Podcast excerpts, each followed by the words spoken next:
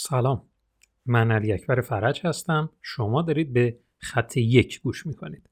خوشحالم که الان خدمتتونم. می‌خوام به این سوال پاسخ بدم. برای مبارزه با کمالگرایی در تولید محتوا چه کار کنیم؟ در این پادکست می‌خوام راهکارهایی رو بهتون بدم که این کمالگرایی رو کاهش میده. اولین راهکار خودمون رو در معرض انتشار قرار بدیم. من وقتی که می‌خوام تولید محتوا کنم و یه یادداشت در سایتم قرار بدم نمیام اول اون رو در ورد بنویسم بگم که حتما من باید این رو اینجا بنویسم ویراستاری کاملش رو انجام بدم و بعد منتشرش بکنم. نه اصلا من این کار رو نمی کنم هر وقتی که اراده کنم همون موقع سریع یک نوشته باز می‌کنم با حد اقل استانداردها یک نوشته رو به صورت کامل می نویسم. الان شاید بگید که خب من می‌خوام از سئو ورودی بگیرم. این هدف من رو نمیپوشونه. یا من می‌خوام با این مقاله فروشی ایجاد بشه. پس این طوری که شما دارید میگید این روش برای من کاربردی نیست. اصلا همچین خبرهایی نیست.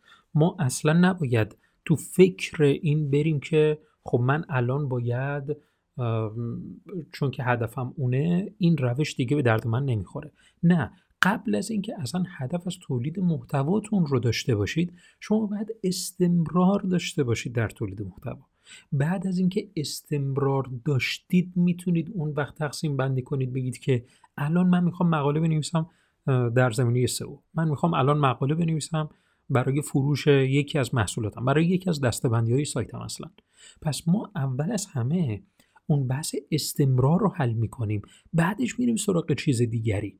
حالا با توجه به این مسئله که متوجه شدیم خیلی مهمه در معرض انتشار خودمون قرار بدیم برای شبکه های اجتماعی چیکار کنیم؟ حتما دیدید دیگه یک مقدار ما پست می‌ذاریم. کلا میگم هممون رو میگم. حتما این برای اکثر ماها اتفاق افتاده. حداقل اوایلش اتفاق افتاده. که محتوا تولید می‌کنیم در رسانه های اجتماعی و بعدش رهاش می‌کنیم. بعد چند روز رهاش می‌کنیم. خب الان با این ایده چطور خودم رو در معرض انتشار قرار بدم؟ دنبال این نباشیم که حتما یک شرایطی به وجود بیاد و بعدش من محتوا رو آماده کنم. نه.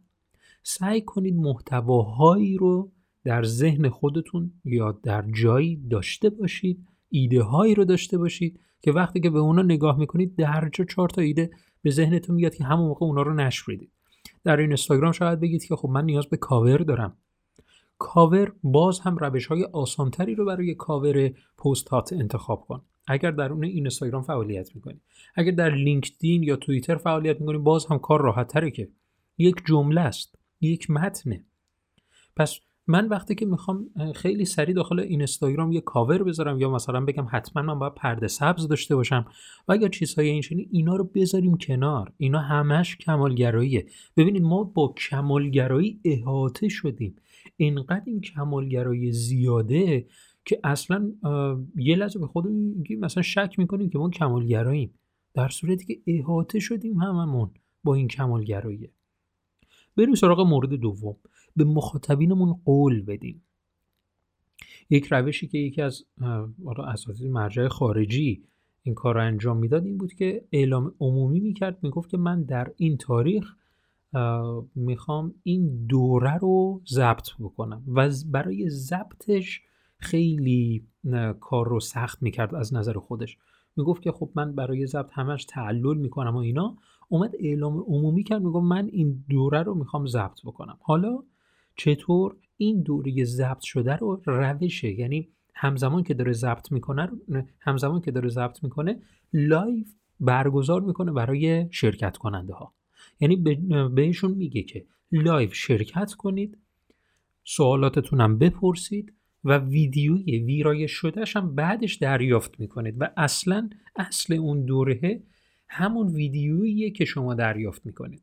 پس ما در اصل با این تکنیک به مخاطبینمون قول دادیم و دیگه جلوی مخاطبینمون داریم این رو ضبط می‌کنیم و خیلی مهمه برامون. پس میایم چه کار می‌کنیم؟ خودمون رو در معرض انتشار قرار میدیم و دوم به مخاطبینمون قول میدیم و هی یادآوری می‌کنیم. یادآوری می‌کنیم که الان من live میرم یا یه روز دیگه من live دارم مستمر اینا رو من باید اجرا بکنم.